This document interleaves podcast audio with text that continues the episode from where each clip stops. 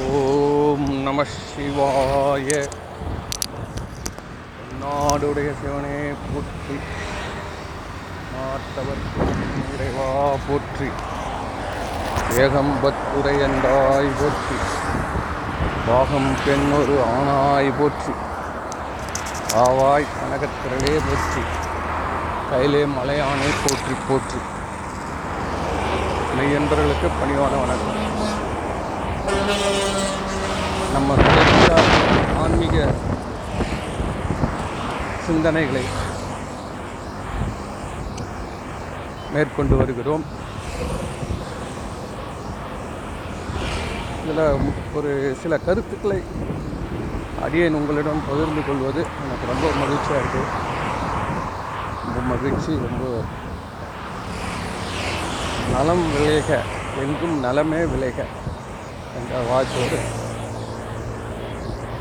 நேற்று நான் ரெண்டு நாள் முந்தானேற்று ஒரு சொற்பொழிவு சைவம் டாட் ஓஆர்ஜின்னு அந்த தளத்தில் வந்து சொற்பொழிவு இருபத்தி நாலு மணி நேரமும் ஓடும். இருபத்தி நாலு மணி நேரம் ரேடியோ. ஒன்று சமஸ்கிருதத்துக்குன்னு அதில் ஒன்று தமிழில் தேவாரத்துக்கு திருமுறைக்குன்னு மட்டும் ஒரு ரேடியோ. சொற்பொழிவுகளுக்குன்னு ஒரு ரேடியோ. மூணு ரேடியோ வச்சுருக்காங்க. எது வருமோ ஒரு ரேடியோ மாதிரியே தான் இருக்கும் அந்த லோகோ. ரத்னமான பாடிக்கிட்டு இருக்கு. அதில் பேசிகிட்டு இருந்தவர் பேசுன்னு சொல்லக்கூடாது உரையாற்றி கொண்டு இருந்தவர். ஒரு ஒரு சின்ன ஒரு வரலாறு ஒன்று சொன்னார். சுந்தரமூர்த்தி நாயனார். சுந்தரமூர்த்தி நாயனார் யார் அப்படின்றது அப்புறம் நான் சொல்கிறேன் உங்களுக்கு தெரிஞ்சவங்களுக்கே தெரிஞ்சுக்கங்க. சிவன் நடிகார் இறைவனால் செலக்ட் பண்ணப்பட்டவர். அவர் வந்து இந்த பூமியில் பிறந்து சாதாரண மனிதர்கள் மாதிரி வாழ்ந்துருக்கிறப்போ அவருடைய கல்யாணத்தை நிறுத்தி சிவபெருமான நீ எனக்கு பாட்டு பாடு அப்படின்றாரு. நான் அர்ச்சனை பண்ணேன்னு. அதனால் இவர் என்ன பண்ண ஒரு ஊராக போயிட்டு எந்தெந்த திருக்கோவில் இருக்கோ அந்தந்த கோவிலுக்கெல்லாம் போயிட்டு இறைவனை பாடிக்கிட்டு இருக்காரு. அப்படி வந்து கொண்டு இருக்கும்போது இங்கே நம்ம பன்ருட்டிக்கு பக்கத்தில் திருவதிகைன்னு இருக்குது அது சென்னையிலேருந்து போகிறப்ப இடது பக்கத்தில் திருவதிகைன்ற பெரிய கோயில் அங்கே தான் அப்பர் சுவாமிகள் முதல் முதல்ல தன்னுடைய தேவாரத்தை பாட ஆரம்பித்தார் சூளை நோய் போன இடம்.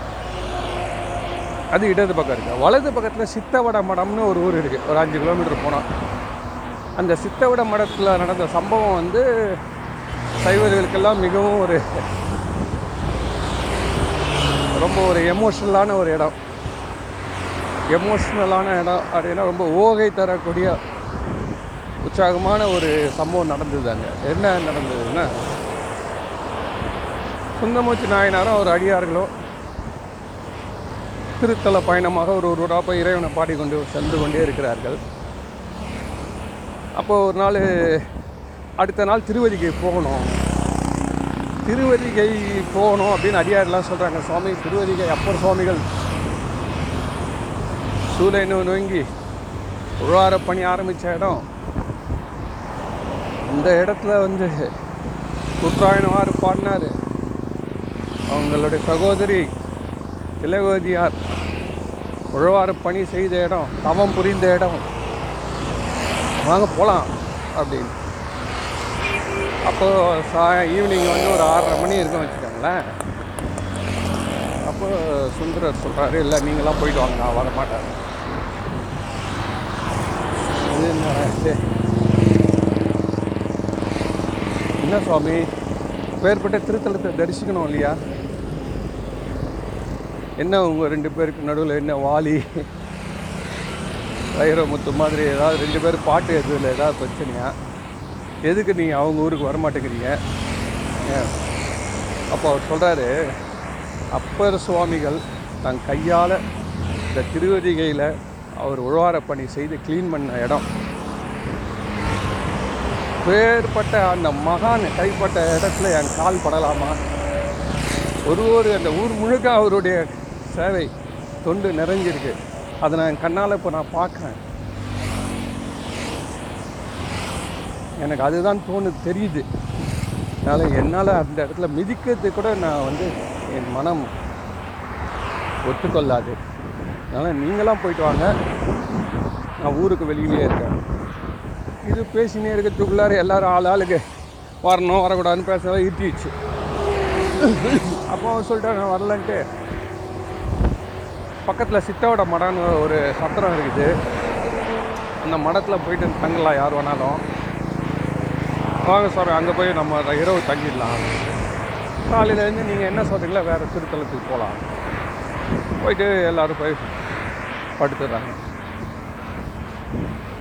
இரவு ஆச்சு நல்லா படுத்ததுக்கு பிறகு அந்த கூடம் முழுவதும் நிறைந்திருக்கு. கூடம் முழுவதும் இங்கே அங்கேயும் அங்கேயுமா மக்கள் வந்து அடியார்கள் படுத்துக்கிட்டு இருக்காங்க. நல்லா வசதியாக என்ன பண்ணியிருக்கான்னு தெரியல. நல்லா ஃபேன்கள்லாம் போட்டு பெட்டு கிட்டு பாய்க்கு எல்லாம் கொடுத்துருக்காங்களா என்னன்னு தெரியல. அதெல்லாம் அருமையாக தூங்கிட்டு இருக்காங்க எல்லாரும். அப்படி ஆயிரம் தூங்கிட்டு இருக்காங்க. அப்போ சுந்தரமூர்த்தி நாயனார் தூங்கின்னு இருக்காரு. அப்போ திடீர்னு அவருடைய தலையில் யாரோ ஒருத்தர் காலில் ஒரு லைட்டாக ஒரு ஒரு தட்டி விடுற மாதிரி இருக்குது கால்லேயே ஒரு இடர் இடர்றாங்க. தூக்கம் கலைஞ்சு பார்த்தா ஒரு முதியவர். நல்லா தெரியுது சரியான முதியவர். எளியவர். அவர் என்ன பண்ணுறாரு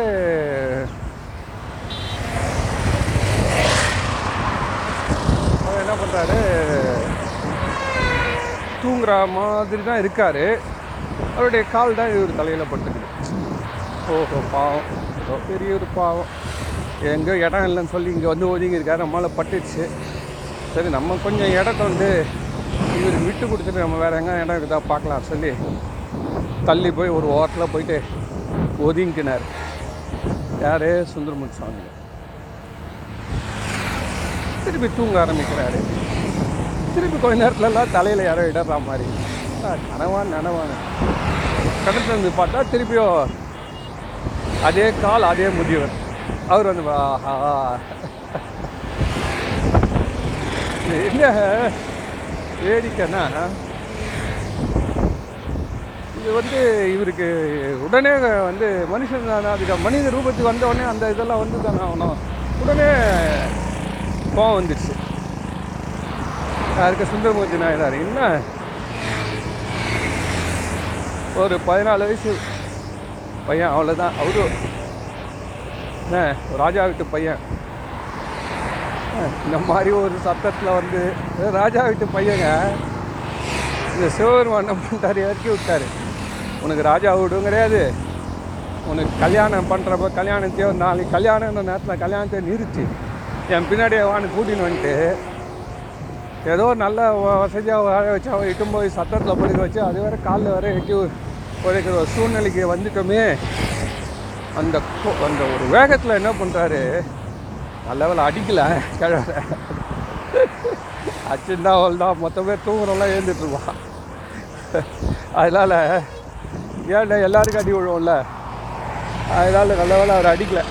அதனால் அவரை பார்த்து கேட்குறாரு என்னை பல்காலம் மிதித்து எனக்கு தூக்கம் தெளிஞ்சு வரப்போ ரெண்டு அடி உந்துதுன்னா தூக்கத்துக்கு முன்னாடி எவ்வளோ நேரம் என்ன வச்சுக்கிறியோ நிறைய பேர் எழுப்புறோம் எழுந்துக்க மாட்டோம்ல.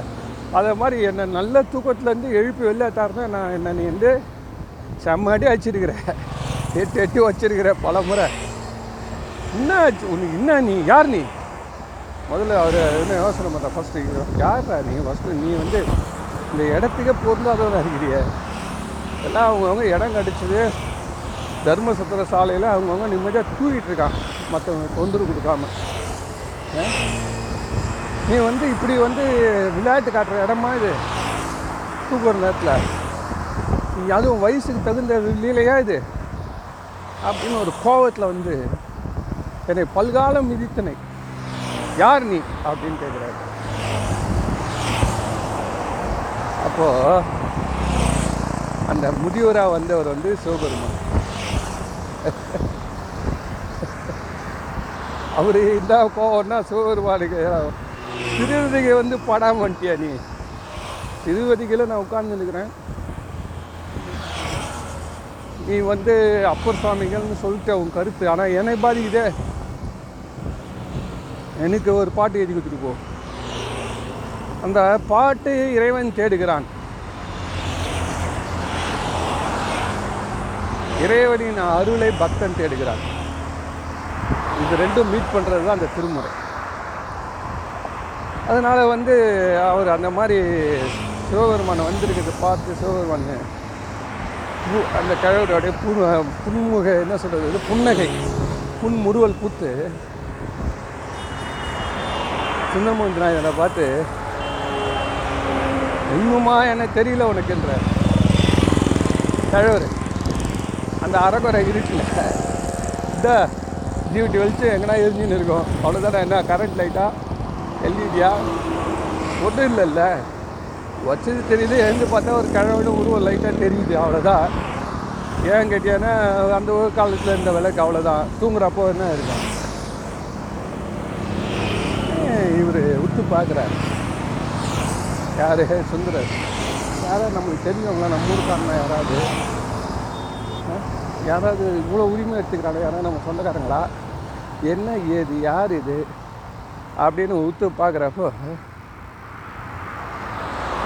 இன்னுமா என்னை தெரிஞ்சுக்கல அப்படின்னு சொல்லிட்டு சுவாமி அப்படியே அந்த செகண்டே மறந்து மறைஞ்சிடுறாரு. இத்தனே ஒரு கொஞ்சம் சுந்தரம் இருக்கு. ஏ ஆற்றாமை. தாங்க முடியல. சுவாமி நீங்கள் வந்தீங்களா? உங்களுடைய திருவடி என் தலையில் பட்டுதான் பல காலம் பட்டுதான் ஒரு முறை திருவடி தீட்சை கதைன்னு கோடிக்கணக்கான உயிர்கள் தவம் இருந்து கொண்டிருக்கின்றன.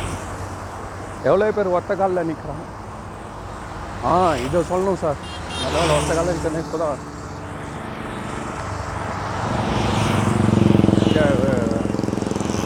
பீகாரில் யூபியிலலாம் மத்திய பிரதேசம் இந்த மூணு இடத்துல வந்து சிவபக்தர்கள் வந்து. அது என்ன அந்த அதை பற்றி ரொம்ப நிகழ்ச்சி வரல. வைணவர்கள் வைஷ்ணவத்தை பற்றி கிருஷ்ணா அயோத்தியா மதுரா இதுதான் நம்ம நிறைய அரசியல் ரூபத்தில் பார்க்குறோம். இல்லை டிவி காட்சிகளில் நிறைய வருது. சிவபெருமான் வழிபாடு ரொம்ப காட்டல. ஆனால் பார்த்தீங்கன்னா கோடிக்கணக்கான பேர் சிவபெருமான் தான் கும்பிட்றான். அதில் என்ன வேடிக்கைன்னா அவங்க நடத்தக்கூடிய நிகழ்ச்சிகள் அவங்க நடத்தக்கூடிய சொற்பொழிகள்லாம் ரொம்ப காணும். ஆனால் அவங்க வந்து சமுதாயத்தில் மிடில் அண்ட் லோயர் கிளாஸில் இருக்காங்க சார். யாருன்னு கேட்டிங்கன்னா இந்த சிவபக்தர்கள் வடநாட்டில். இப்போ கூட கண்வாரியான்றான் அது என்னன்னா ஒரு நம்ம ஊர் இது மாதிரி காவடி எடுத்துன்னு போகிற மாதிரி ஒரு கொம்பில் ரெண்டு பக்கம் ஒரு டின்னை கட்டி எடுத்துன்னு ஒரு முந்நூறு நானூறு கிலோமீட்டர் நடக்கிறாங்க. முந்நூறு நானூறு கிலோமீட்டர் ஐநூறு கிலோமீட்டர் நடந்து போய் எந்த ஆறு அவங்களுக்கு அந்த ஆற்றுல இருந்து கங்கையிலேருந்து தண்ணி எடுத்துக்கிட்டு தீர்த்தத்தை திருப்பி அவங்கவுங்க ஊருக்கு வந்து அபிஷேகம் பண்ணணுமா? இதான் வந்து அதோடைய தாற்பயம் சடங்கு. அதுக்கு பல பேர் போகிற பல பல லட்சம் போகுது அரசியல் பேரெல்லாம் ஒன்றுமே கிடையாது. இந்த சிவபக்தியை பற்றி அங்கே வந்து பேசவோ எடுக்கவே இல்லை. அது வந்து மக்கள் கடைபிடிக்கக்கூடிய நிலையில் இருக்குது. அது என்னென்னு ஆராய்ச்சி பண்ணணும். நான் பார்த்த வரை எப்பவுமே பகவத்கீதை பகவத்கீதை பகவத்கீதை இல்லைன்னா கிருஷ்ணர் செய்த அந்த லீலைகள். ஸ்ரீமத் பாகவதம் இல்லையா? இது ரெண்டு பற்றி தான் எல்லாம் பேசுகிறான் டிவியில் ஒரு பத்து சேனல் வருது வச்சுக்கோங்களேன் ஹிந்தியில். இதுதான் பேசினுக்கிறான். எப்போ ரேராக ஒருத்தன் வந்து சிவத்தை பற்றி பேசுகிறான் அவன் கூட ஆரம்பிக்கிறப்ப ராம் ராம் சொல்லிட்டு தான் ஆரம்பிப்பான். ஸோ சிவத்தையே வழங்கக்கூடிய பெரும் தியாகம் செய்யக்கூடிய அடியார் கூட்டம் வந்து இருக்குது. ஆனால் அவங்களுக்கு என்ன? அவங்க மொழியில் இறைவனை பேசுவதற்கு அவங்களுக்கு அந்த வாய்ப்பு கிடைக்கும். இறைவனை வந்து தோ- அவங்க ஓரளவுக்கு அரகரான்னு புகழலாம். இல்லைன்னா மந்திர தந்தனங்களாம் இவங்க ஆச்சாரியார்கள் சொல்கிறத கேட்கலாமே தவிர்த்து அவனுடைய மொழியில் வந்து இந்த மாதிரியான அனுபவ ஞான கருத்துக்களை பாடி இறைவனை. மிக உயர்ந்த நிலையில் சிந்திக்கக்கூடிய வாய்ப்பு திருமுறை படிக்கிறவங்களுக்கு தான் கிடைக்கும். வேறு யாருக்கும் கிடைக்காது. எழுதி வச்சுக்கணும் வேறு யாருக்கும் கிடைக்காது. மிக அதாவது ஃபுல்லாக டீட்டெயிலாக அனலைஸ் பண்ணி. மற்றவங்க எல்லாமே எல்லாம் கும்பரம் எல்லா மதத்துலேயுமே இருக்குது. லாஜிக்கலாக அதை நிறுவ முடியாது. இப்படி தான் உலகம் இயங்குதுன்றது புரிஞ்சு வராது. அதை பற்றி அப்புறம் பேசுவோம். அதனால் இவர் என்ன பண்ணுறாரு சுந்தரமூர்த்தி நாயனார் அழுகுறாரு அழுகுறாரு. அப்பா என்னை தேடி வந்து நீ தீ திருவடி தீட்சை கொடுத்துருக்கியா? எனக்கு உண்மையிலேயே எனக்கு ரொம்ப மகிழ்ச்சி. அப்பான்னு சொல்லி உடனே திருவதிகள் மேலே பாட்டு பாடுறாரு. சம்மானை அறியாத சாதியார் உலரே ஒவ்வொரு மிருக கூட்டம் இனத்துக்கும் ஒரு ஒரு தலைவன் உண்டு. அந்த கூட்டத்தோடு தான் அது இணையும். மான்னா மான் கூட்டம் புலினா புலி கூட்டம். சிங்கம்னா சிங்கம். இந்த மாதிரி குரூப்பாக இருக்கும். ஆனால் அவங்களுடைய லீடர் அது தெரிஞ்சு வச்சுக்கணும் புரியுதா? அதுபடி தான் அது இயங்கும். இப்படி உலகெல்லாம் இயங்குறோம் மனிதனாகிய எனக்கு தலைவனாகிய நீ என்பதை தெரிந்து கொள்ள முடியாத ஒரு கேடுகட்ட மிருகமாக இருக்கணுன்றாரு ஒரு சாதாரண ஐந்து அறிவு இருக்கக்கூடிய அறிவு கூட எனக்கு இல்லையே. என்னை கேட்டேன்னா பெரிய ஆளுன்னு நீ வந்து என்னை என்கிட்ட பேசியிருக்க என்னை நீ இந்த வழியில் அனுப்பியிருக்க. இதெல்லாம் பண்ணியிருக்கேப்பா கடைசியில் நீ இவ்வளோ தூரம் வந்து விளையாடி கூட உன்னை நான் கோச்சிக்கிற அளவில் என்னுடைய ஆணவம் என்னுடைய இதுவும் கண்ணை மறைச்சிடுச்சே அப்படின்னு அழுகிறார் இந்த கதையை அவர் சொல்கிறப்போ எனக்கு ஒன்று மனசில் பட்டுது முதல்ல சுந்தரமூர்த்தி நாயனாருடைய தப்பு என்ன? அவர் ஏன் நீ நேராக உண்மையாக ரிஷபவனத்தில் மேலே வந்து உட்காந்து காலில் எட்டு வச்சானா அவர் திருப்பி இந்த மாதிரி கத்துவாரா? சத்தம் போடுவாரா? நீ வந்து மறைஞ்சு வந்துட்டு எனக்கு தெரியலடா அர்த்தம். அப்போ என்னை தெரியலையான்னு சிவபெருமான் கேட்டார்.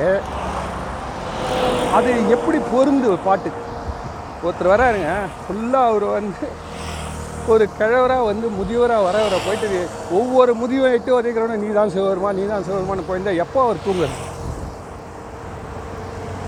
இது வந்து இயற்கைக்கே வந்து பொருந்தி வராது இல்லை ஆனால் ஒன்று கேள்வி கேட்டிருக்காரு. என்ன தெரியலையா அப்படின்னு. அது அந்த பாயிண்ட்டு தாங்க எனக்கு. பட்டுன்னு மனசில் ஒரு அதிர்வலைகள் ஏற்பட்டு அது இவரும் சொல்கிறார் என்னை பல்காலம் மிதித்தனே யார் நீன்றாரு உடனே அவர் சொல்கிறார் என்னை தெரியலையா? இவ்வளோ தான் நடந்திருக்கு. இதோடைய அர்த்தம் என்னன்னு எனக்கு அப்படியே ஒரு பளிச்சுன்னு ஒரு உண்மை புரிஞ்சுதுங்க. என்னன்னா சுவாமி சுந்தரரை பார்த்து கேட்குறாரு என்ன தெரியலையானா ஏய் மனிதர்களாகிய உங்களுக்கு ஒரு துன்பம் வருதுன்னா அதை கொடுத்தவன் இறைவன் தான் என்னுடைய அடியான் நீ. என்னை மீறி யார் உனக்கு துன்பம் கொடுக்க முடியும்? துன்பம் கொடுத்தா நானே தான் உனக்கு கொடுக்குறேன். உன்னை அடித்து வளர்க்குறேன். உன்னை திருத்துறேன். முதல் அடியிலே உனக்கு தெரிய வேணாமா? இவ்வளோ பெரிய சிவபக்தன இருக்கிய. இந்த அடி கொடுக்கறது இறைவனே நீ நினைக்க வேணாமா? உனக்கு எப்படி கோபம் வரும்? அதனால தான் கேட்குறேன் என்ன தெரியலையானா? துன்பத்தை தருபவன் நானே. அந்த துன்பத்துக்கு பின்னாடி நான் இல்லடா இருக்கேன். நான் இருக்கேன்டா உனக்கு. இது உண்மையான சத்தியம். நான் சொல்கிறது இது நீ அனுபவத்தில் உணரலாம். இதுதான் எல்லா ஞானிகளுமே சொல்கிறாங்க நம்மளை பக்குவப்படுத்துவதற்காக இறைவன் சோதனைகளை அனுப்புகிறான். நம்முடைய பழைய வினைங்க கருமாங்கன்றோம் அந்த கருமாவை எடுத்து ஊட்டுபவன். மடியில் குழந்தைய உட்கார வச்சு ஊட்டுறான் பாருங்கள் இது நீ உணர்ந்த வச்சுக்கோங்களேன். கடவுளை பிடிச்சிட்டோம். சார் இன்பத்திலையும் துன்பத்திலையும் ரெண்டுத்துலையுமே பின்னாடி இருக்கான் இறைவன் அப்படின்னு தான் சுந்தரமூர்த்தி நாயனார் வாழ்ந்திருக்கார். அதுக்கப்புறமா நீங்கள் எடுத்து பார்த்தீங்கன்னா அவர் மனைவியோடு சேர்ந்து வாழக்கூடிய இன்பம்லாம் கூட இறைவனோட இன்பன்றார். துன்பமெல்லாம் கூட இறைவனே கொடுத்ததுன்றார். இதுதான் சார் இதோட முக்கியமான ஒரு பாயிண்ட் இறைவனை என்ன கற்றுக் கொடுக்குறான்னா எந்த துன்பம் வந்தாலும் நீ துன்பம் கொடுத்தவனை ஒன்று கொள்ளாதே. அதன் பின் உள்ள என்னை பார். என்னை நீ இன்னும் புரிந்து கொள்ளவில்லையா? தெரிந்து கொள்ளவில்லையா? அப்படின்னு கேட்குறாரு. துன்பம் கொடுத்தவன் கிழவன். இந்த கிழவனுக்கு பின்னாடி இருக்கிற சிவம். அதே மாதிரி தான் நம்மளுடைய வாழ்க்கையில் நம்மளுடைய சொந்தக்காரங்க. என்ன? நமக்கு எவ்வளோ அவமானத்தை ஏற்படுத்துவார்கள்? நண்பர்கள் கூட மாறுவார்கள். அலுவலகத்திலேயோ வியாபாரத்திலேயோ நம்மளுடைய பேரை கெடுப்பார்கள். எல்லாம் இயல்பில் நடக்கும். எல்லாமே நடக்கும். இல்லை சில நேரம் நம்மளை மீறி நடக்கக்கூடிய எந்த ஒரு தவறுகளுக்கும் தப்பு எல்லாத்துக்கும் பின்னாடி எய்தவனை விட்டு அம்பை நோவது ஏன்? வந்து துன்பம் எல்லாம் அம்பு சார். எய்தவன் வந்து இறைவன். எய்தவன் இறைவன். அதை நம்ம நினைக்கிறப்போ ஏன் நம்மளை இப்படி பண்ணுறான் அப்படின்னு அடுத்த கொஸ்டின் வரப்போ தான் நம்மளுடைய சித்தாந்தம் என்ன சொல்லுதுன்னா நம்மளை தூய்மைப்படுத்துவதற்கு. ஒரே ஒரு துன்பம். போதும் மனுஷன் சார். துன்பம் வந்து கூட எவ்வளோ பேர் அதை தூக்கி போட்டு பழையபடி போகிறான் சார். குடிக்கிறவன் சார். சாரி அவங்கள குடிக்கிறவன் சொல்லக்கூடாது. மது அருந்துதல் ரொம்ப அதிகமாக போகுது. துன்பமாக வழியில் வயிற்று வழியில் உள்ள துடிக்கிறாரு ஹாஸ்ப எனக்கு எனக்கு கண்ணுக்கு தெரிஞ்ச நண்பர். அந்த அந்த பெண் அவன் மனைவி அழுது வந்து. நாலரை லட்சம் கட்ட சொல்கிறாங்க அஞ்சு லட்சம் நாங்கள் எங்கே போவோம் மாதம் எங்கள் வருமானம் முப்பதாயிரம். ரெண்டு குழந்தைங்க. இந்த மனுஷனா வீட்டு வேலைக்கும் போக மாட்டேன்றான். ஏதோ ரெண்டு வீடு வாடகை விட்டு போயிடுச்சுன்னு இதில் திடீர்னு வந்து பல லட்சங்கள் குடி குடி குடின்னு குடிச்சிட்டு வந்து அடிக்கிறான். எங்கள் வீட்டில் என்ன காசுக்கு காய்கறி வாங்க வச்சிருந்தோமோ அந்த காசுலாம் எடுத்து போய் குடிச்சிட்டு வந்துடுறான். அழுகுறாங்க. போனாங்க இட்டு போனாங்க ஆப்ரேஷன் பண்ணாங்க. உடல் ஆப்ரேஷன் இப்போ ஆள் வெளியில் வந்துட்டார். டாக்டர் கூப்பிட்டு சொல்லிட்டார் அடுத்த முறை நீ குடிச்சியானா நீ காலின்னு. அந்த மாதிரி சொல்லியே ரெண்டு வாட்டி அட்மிட் ஆகிட்டு வெளில வந்துட்டான். குடியை நிறுத்தலை. இதனால் இறைவன் துன்பத்தை கொடுத்தா மட்டும் இறைவனை எல்லாராலையும் பார்த்துட முடியாது. இறைவன் துன்பத்தை கொடுக்குறான்றதை உணர்றதுக்கே பல ஜென்மங்கள் எடுக்கணும். அப்படி எல்லாரும் உணர்ந்துட்டானா இன்றைக்கே மொத்தம் முதல் கஷ்டத்துக்கே எல்லாருமே வந்துடுவாங்க எல்லாரும் துறவி ஆகிடுவானுங்க எல்லாரும் சுவாமி பக்தியில் முன்னிடும் அதனால் சுந்தரமூர்த்தி நாயனார் என்ன சொல்கிறாரு பா நீலாம் எவ்வளோ பக்குவப்பட்ட ஆள். உனக்கு ஒரு துன்பம் வருதுன்னா உடனே நீ இறைவன் தானே நீ என்ன என்ன நீ கேட்கணும்? கேள்வி அவங்ககிட்ட என் சண்டைக்கு போகிற இதே இதே தான் சுந்தரர் பின்னாடி சேரமான் பெருமான் அவருடைய ஃப்ரெண்டு சேர நாட்டு அரசன் அவன் வந்து யானை முழு மேலே பொண்ணு வைரம் தங்கம் எல்லாத்தையும் கஜானால இதை மொத்தம் ஏற்றி இவர்கிட்ட கொடுத்து அனுப்பிச்சிடான் சுவாமி எனக்கு எதுவுமே வேணாம் நீங்கள் வச்சுங்க இவர் என்ன பண்ணுறாரு இதை வாங்கி வந்து இங்கே எல்லாருக்கும் அன்னதானம் பண்ண போகிறார் இவர் வந்துங்கிற வழியில் திருமுருகன் குண்டின்னு இருக்குது கொங்கு நாட்டில். அங்கே இருக்க வேடர்கள் எல்லாம் யார்? சிவபெருமான அம்சம் தான். சிவபெருமான அம்ச பூதகணங்கள் எல்லாம் வேடராக வேஷம் போட்டு. குத்து குத்து கொடை கொடை. பிடுங்க அடின்னு சொல்லி மொத்தத்தையும் பிடுங்கி போட்டாங்க. உடனே இவர் என்ன பண்ணணும் சுந்தரர்? இறங்கி ரெண்டு பேரையாவது ஒரு அடிக்கணும். இல்லை குடி சாமன்னு ஒரு விபூதியாவது போடணும்.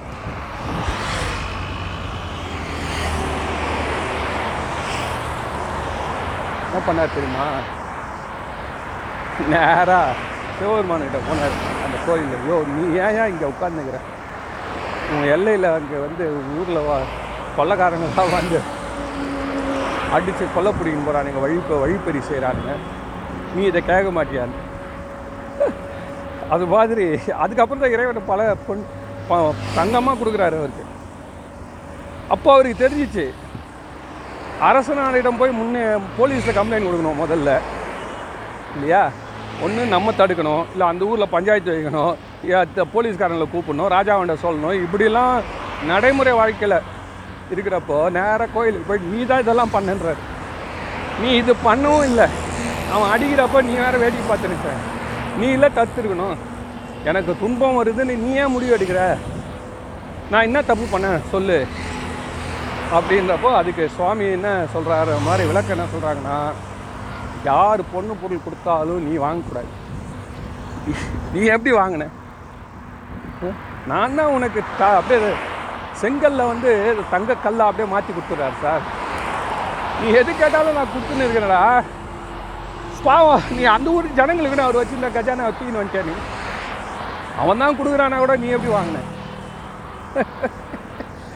என்ன ஒரு உயர்ந்த நிலை சார். தமிழர்களுடைய அந்த பண்பாடு இருக்குல்ல அப்படியே திருமுறையில் வரும். அப்படியே திருமுறையில் வரும். இது வந்து வ- வடமொழி காப்பியங்களும் நமக்கும் நிறைய டிஃப்ரென்ஸ் இருக்குது அங்கெல்லாம் பலன் வந்தால் உடனே சந்தோஷப்பட்டுருவாங்க. இங்கே பலன் கூட எந்த வழியில் வந்ததுன்னு பார்க்குறான் சார் வைத்தீஸ்வரன் கோயிலில் நான் முதல் முதல்ல போயிட்டு ஏதோ ஒரு டொனேஷன் கொடுக்கணும் கோயிலுக்கு நன்கொடை கொடுக்கணும்னு சொல்லி காணிக்கை கொடுக்கணும்னு சொல்லி கொடுக்குறேன். அங்கே இருக்கிற அந்த தம்பிரான் கேட்குறாரு நீங்கள் எங்கே வேலை செய்கிறீங்க ரசீது போகிறதுக்கு முன்னாடி கேட்குறாரு நீ யார்? எந்த ஊர்? என்ன வேலை செய்கிறீங்க கேட்குறாரு நம்மக்கிட்ட ஏதாவது ஃபர்தராக கான்டாக்ட் வச்சுக்கியா கேட்குறாரா அப்படின்னு இந்த தம்பிரான்றவங்களாம் அந்த கதை இன்னொரு வாட்டி சொல்கிறேன் அது ஒரு பெரும் கதை. ஏன் சார் கேட்குறீங்க பா சார் ஆன்மீகன்றது நம்மளுக்கு தெரிஞ்ச வரைக்கும் எங்கேயோ போனோம் கும்பிட்டோம். ஒரு பலன் கிடைச்சிது. அங்கே போய் தான் சார் வீடு கட்டினேன் அங்கே போய் வந்து தான் சார் என் பையனுக்கு ஸ்கூல் இன்னத்து கூட ஒருத்தர் சொன்னார். அந்த கோயில் போக வந்ததுலேருந்து எனக்கு உடனே அட்மிஷன் கிடச்சிது. டிஏவியில் கிடச்சிது. அங்கே போயிட்டு வந்தோடனே தான் சார் இந்த காசாட் கிராண்டில் வந்து ஒரு அப்பார்ட்மெண்ட் இந்த மாதிரி கிட்ட தான் வந்துக்கணும் நன்றி நீ போகாதவனும் அங்கே வந்து தான் இருக்கிறான். அவன் எல்லாருக்கும் சீட்டு கொடுத்து என்ன? ஆனால் ஜனங்க இல்லைல்ல ஒருத்தர் சொல்லிவிடுவான் சிறுவாபுரி போயிட்டு வாங்க சார். உங்களுக்கு வீடு அமையும் சார். உங்களுக்கு மனை அமையும் சார். ரியல் எஸ்டேட்டு பிஸ்னஸ் நம்பினே தான் இருக்குது. என்ன அது மாதிரி அந்த அதை வந்து அவங்க என்ன பண்ணுவாங்கன்னா இறைவன் தான் இந்த செயலை செய்தான் அப்படின்னு வந்து அதோடு நிறுத்திக்கிறாங்க. ஆன்மீகம்ன்றது என்ன? நமக்கு நல்லது நடந்தால் ஆன்மீகம். கெட்டது நடக்காமல் தவிர்த்தானா ஆன்மீகம்? இவ்வளோதான் ஆன்மீகன்றது இது எல்லாரும் இப்படி தான் வாழ்ந்துங்கிறாங்க.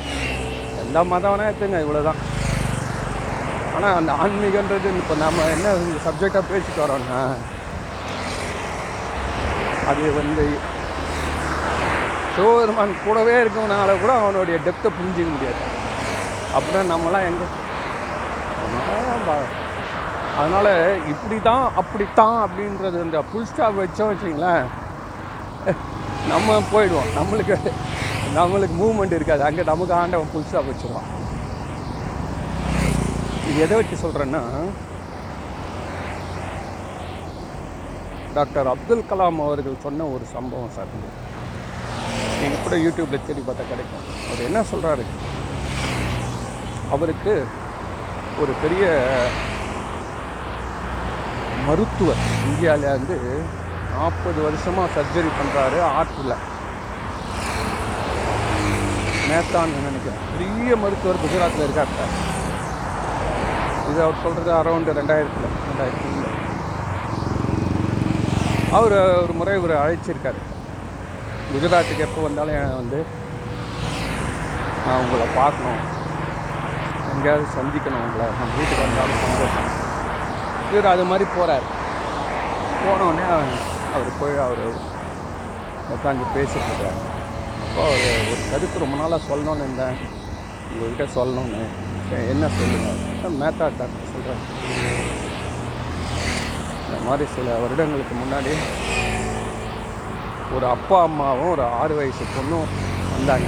என்கிட்ட பேசிட்டாங்க அந்த பொண்ணுக்கு ஆர்ட்டில் ப்ராப்ளம் சின்ன பொண்ணுக்கு ஆர்ட்டில் ப்ராப்ளம் அது என்னன்னு எடுத்து எல்லாம் படித்து பார்த்தா அவங்க வந்தது ரொம்ப லேட் ரொம்ப லேட் அந்த ஆப்ரேஷன் பண்ணியே ஆகணும்.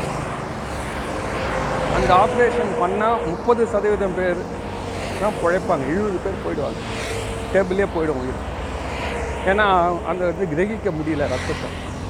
அதுக்கு பல இடங்கள்லேருந்து ரத்தங்கள் இழுப்பதற்கான சக்தி இல்லை. நம்ம கொஞ்ச நேரம் மிஷின் வச்சு இது பண்ணுவோம்.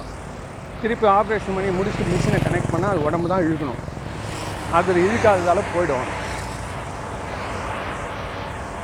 ஆனால் நீங்கள் பண்ணாமல் இருந்தீங்கன்னா இந்த பெண்ணு வந்து ஆறு மாதம் நிம்மதியாக உயிர் வாழ்ந்துட்டு நிம்மதியாக போயிடும் இது ஆப்ரேஷன் தேட்டரில் பண்ணிங்கன்னா இன்றைக்கே போகிறதுக்கு எழுபது பர்சன்ட் வாய்ப்பு இருக்குது இந்த ரெண்டுத்தில் எதை நீங்கள் செய்கிறீங்களோ சொல்லுங்கள் இதுதான் ஏன்னா இவ்வளோ தான் இன்றைக்கி இருக்கிற நிலைமை அப்படின்னு டாக்டர் சொல்கிறார் இல்லை அந்த பேரண்ட்ஸ் ரெண்டு பேரும் நீங்கள் இன்றைக்கே பண்ணுங்கள் எங்களுக்கு வந்து அந்த முப்பது பர்சன்ட்டில் எங்கள் பொண்ணு வந்துடுவான்னு எங்களுக்கு நம்பிக்கை இருக்குது அதனால் நாங்கள் உங்கள் மேலேயும் நம்பிக்கை இருக்குது பொண்ணு. அதனால் உடனே ஆப்ரேஷன் ஏற்பாடு பண்ணுங்க உடனே ஆப்ரேஷன் ஏற்பாடு பண்ணுங்க பண்ணிட்டோடனே இவருக்கு கட கட அந்த ஆப்ரேஷன் வேலையெல்லாம் செஞ்சு ஆப்ரேஷன் முடித்து அதாவது இந்த மாற்று இது இருக்கு இல்லையா? ஹார்ட்டு அந்த இது வழியாக மிஷின் வழியாக கனெக்ட் பண்ணி ஆப்ரேஷனாக முடித்து திருப்பி பழையபடி கனெக்ட் பண்ணி மிஷின் எடுத்தோடனே உடம்பு அதை இழுக்கணும். பார்த்தா ஒன்றுமே வரல. வெயிட் பண்ணி வெயிட் பண்ணி பார்க்குறாங்க. ஒரு ஹாஃப் அன் ஹவர் பார்க்குறாங்க. ஒன் ஹவர் பார்க்குறாங்க so it's all over it's all over இந்த பொண்ணு வந்து ஆல் ரெஸ்பெக்ட் டெட் இப்போது இந்த பொண்ணு இருக்கால அவள் வந்து ஆப்ரேஷன் பார்த்துக்கு முன்னாடி டாக்டரை பார்த்து ஒரே ஒரு கொஸ்டின் மட்டும் கேட்டு போனான். அதுதான் பெரிய விஷயம். அந்த பொண்ணு என்ன பண்ணியிருக்கா? டாக்டரை டாக்டர். எனக்கு எங்கே ஆப்ரேஷன் பண்ண போகிறீங்க இதயத்தில்மா? அப்படியா? ஆப்ரேஷன் பண்ணால் முடிச்சு நான் பழையபடி உயிரோடு வந்துடுவோம்ல ஆ நீ நல்லா வந்துடுவோம்மா ஒன்றும் பிரச்சனை இல்லை. அப்போது அந்த இதயத்து உள்ள எங்கள் அம்மா வந்து தினமும் கடவுளை கும்பிடுன்னு சொல்லியிருக்காங்க. அந்த கடவுளை பார்த்தா அவர் எப்படி இருக்காருன்னு மட்டும் எனக்கு ஆப்ரேஷன் முடிஞ்சவொடனே சொல்லுங்கள் அப்படின்னு பொண்ணு கேட்டிருக்கு. அது என்னம்மா கண்டிப்பாக சொல்கிறேம்மா இவர் தான் நாற்பது வருஷமாக எல்லாம் பண்ணிக்கிட்டு இருக்காரு. இவர் எங்கேருந்து அந்த கடவுளை பார்த்தாரு? இருந்தால் அந்த குழந்தைக்காக சொல்லிட்டார். சொல்லிவிட்டு இப்போ என்ன ஆச்சுன்னா கம்முன்னு வெயிட் பண்ணிகிட்டு இருக்காரு. ஆஃப் அன் ஹவர் ஆயிடுச்சு. ஒன்றும் எதுவுமே ஒன்றும் வந்து வரல. கிட்ட இருக்க எல்லாருமே அவ்வளோதான் க்ளோஸ் பண்ண வேண்டியது தான் முடிச்சு கொடுத்துட வேண்டியதான் ஒன்றும் நம்மளுடைய இது அவ்வளோதான் இவர் உட்காந்துட்டு இருக்கிறப்ப தான் அவருக்கு இந்த பொண்ணு கேட்ட கேள்வி ஞாபகம் ஆமாம் இந்த பொண்ணு கேட்டுது இதயத்து உள்ள கடவுள் இருக்காருன்னு அப்போ இந்த பொண்ணுக்கு ஆகாது நம்ம வந்து பார்த்துட்டு விடணும் இல்லையா? மூடுறதுக்கு முன்னே ஒரு வாட்டி பார்த்துக்கணும்ல. இந்த பொண்ணுக்காகாது ஒரு முறை பார்த்துட்டு அதுக்கு ஒரு ஆன்ம திருப்தியாக இருக்கும் அதுக்கிட்ட சொல்கிறோமோ இல்லையோ அது சொன்ன வேலையை நம்ம செஞ்சுட்டோம். அப்படின்னு சொல்லிட்டு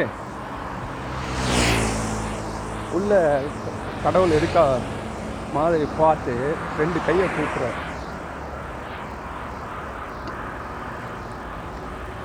ரெண்டு கையை கூப்பி அந்த இதயத்தில் இறைவா இந்த பொண்ணு சொல்லி அனுப்பிச்சது நீ இங்கே இருக்கிறேன்னு. அதனால் நீ எங்கே தான் இருக்க நீ?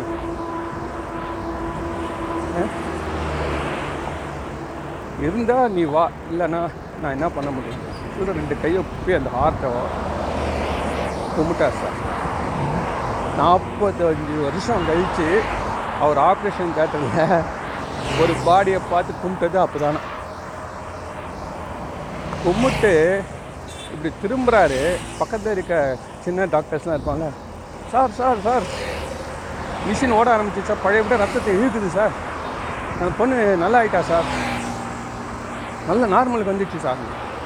உடனே திருப்பி எல்லா மடமும் மற்ற வேலையெல்லாம் செஞ்சு அந்த குழந்தைய காப்பாற்றி அந்த பெண்ணு ரொம்ப இயல்பான வாழ்க்கைக்கு வந்துட்டாங்க.